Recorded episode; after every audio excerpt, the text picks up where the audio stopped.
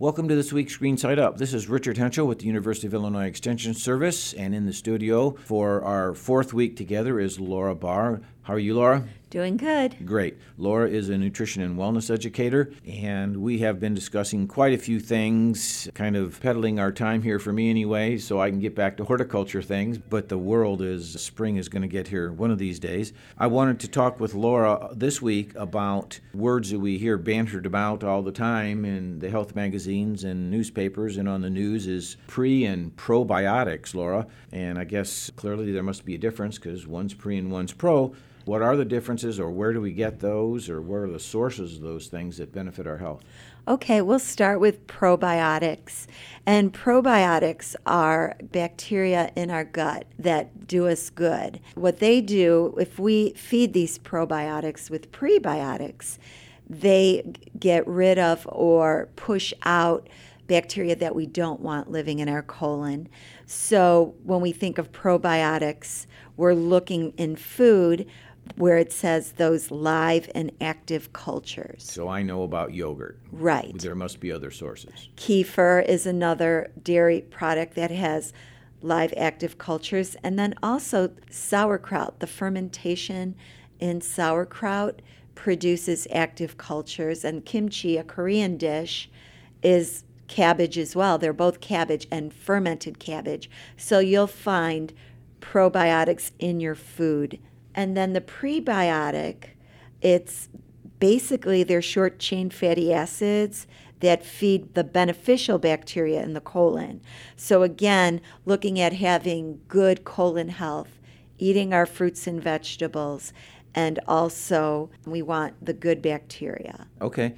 When we're as I've been the past few shows, uh, well, March now, we're maybe thinking spring finally. It might be it's still a bit early to be planting things, but summertime it might be easier to get some of these in our diet because they're more readily available. What do we do again during the doldrums of the winter months?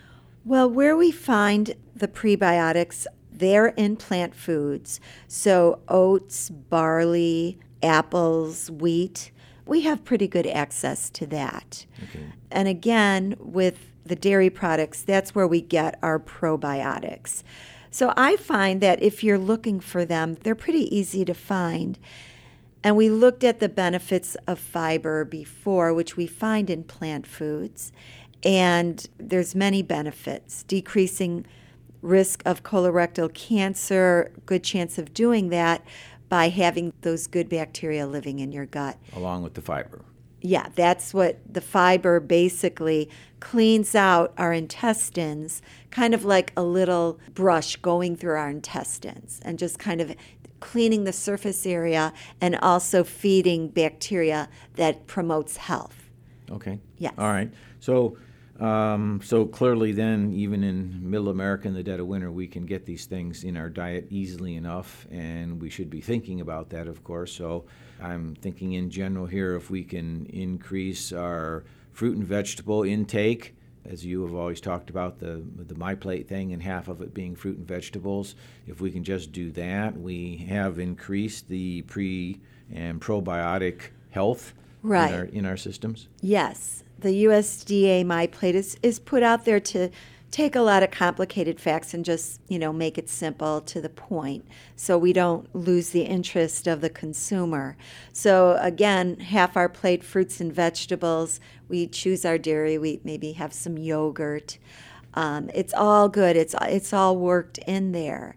And when we think of the prebiotics again, foods high in them, onions and garlic, the root vegetables tend to be high in, in prebiotics. I wanted to note that. But the, the prebiotics do come with the fiber and they are plant based, they come from plants. Okay. All right. Wow. Well, this is always interesting, and now I can't wait to get out there and put some early spring veggies out uh, in another couple three weeks that would be great to be able to do that. If you've been a gardener and uh, by now you've probably already perhaps started some of your transplants uh, started them from seed in the house and can't wait to get out and garden. These shows here during the winter months are i'm hoping they're an encouragement for any of the listeners to continue to garden. And any folks listening that haven't gardened yet it's certainly worth a try Veggies don't have to be grown in a row in a bed in the garden, they can be in a container on the patio.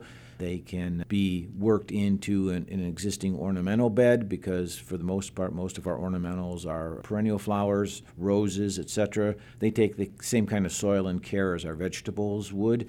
Some of our vegetables are quite colorful these days and work right into an ornamental bed. So you have that going for you. So I'd encourage any of you to uh, take Laura's messages uh, to heart and uh, increase the fruits and vegetables in the diet. We'd all benefit from it, whether we initially recognize it or not down the road. Our, our bodies will feel better. Thank you, Laura. This has been Richard Hentschel with Laura Barr from the uh, University of Illinois Extension Service. We'll talk to everybody again next week.